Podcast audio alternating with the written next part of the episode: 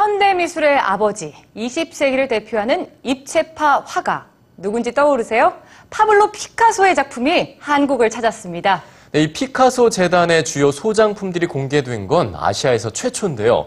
문화 공감에서 직접 만나보시죠. 윤정헌 문화캐스터입니다. 아름답고도 불가사의한 눈빛의 프랑스와즈. 우아한 옆모습을 간직한 자클린.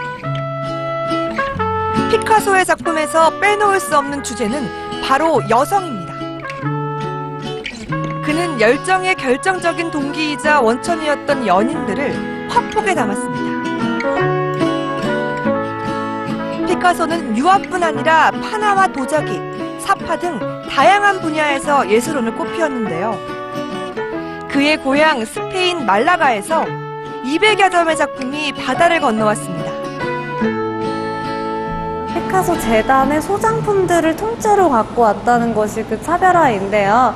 어, 그동안은 개인의 소장품들로만 전시를 했기 때문에 굉장히 그 한정적인 부분들이 많았는데 피카소 재단은 소장품을 가지고 왔기 때문에 굉장히 그 양이 방대하고 다양하게 세분화되어 있다는 것이 특징입니다. 피카소의 작품이 국내에서 선보인 적은 있지만 피카소 재단이 보유한 피카소의 작품 수백 점이 단독으로 국내에서 전시되는 경우는 이번이 처음입니다. 피카소는 화가이면서 사파가, 수필가로도 활동했는데요. 이를 엿볼 수 있는 당시 발간된 책과 사파의 원본도 공개됐습니다.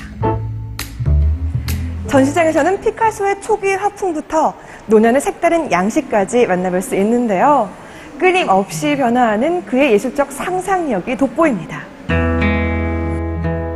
욕망, 그리고 풍자가 섞여 있는 누드. 비둘기가 평화의 상징으로 거듭나게 만든 유명 작품까지 천재 작가의 작품을 본 관객들은 흥분을 감추지 못합니다.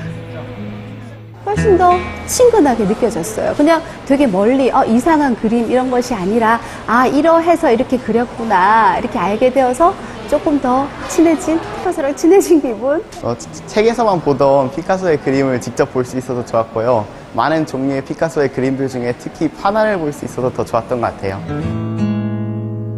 피카소의 사랑과 인생이 담긴 작품들. 그의 예술 궤적을 만나보는 건 어떠세요? 문화공감 윤정원입니다.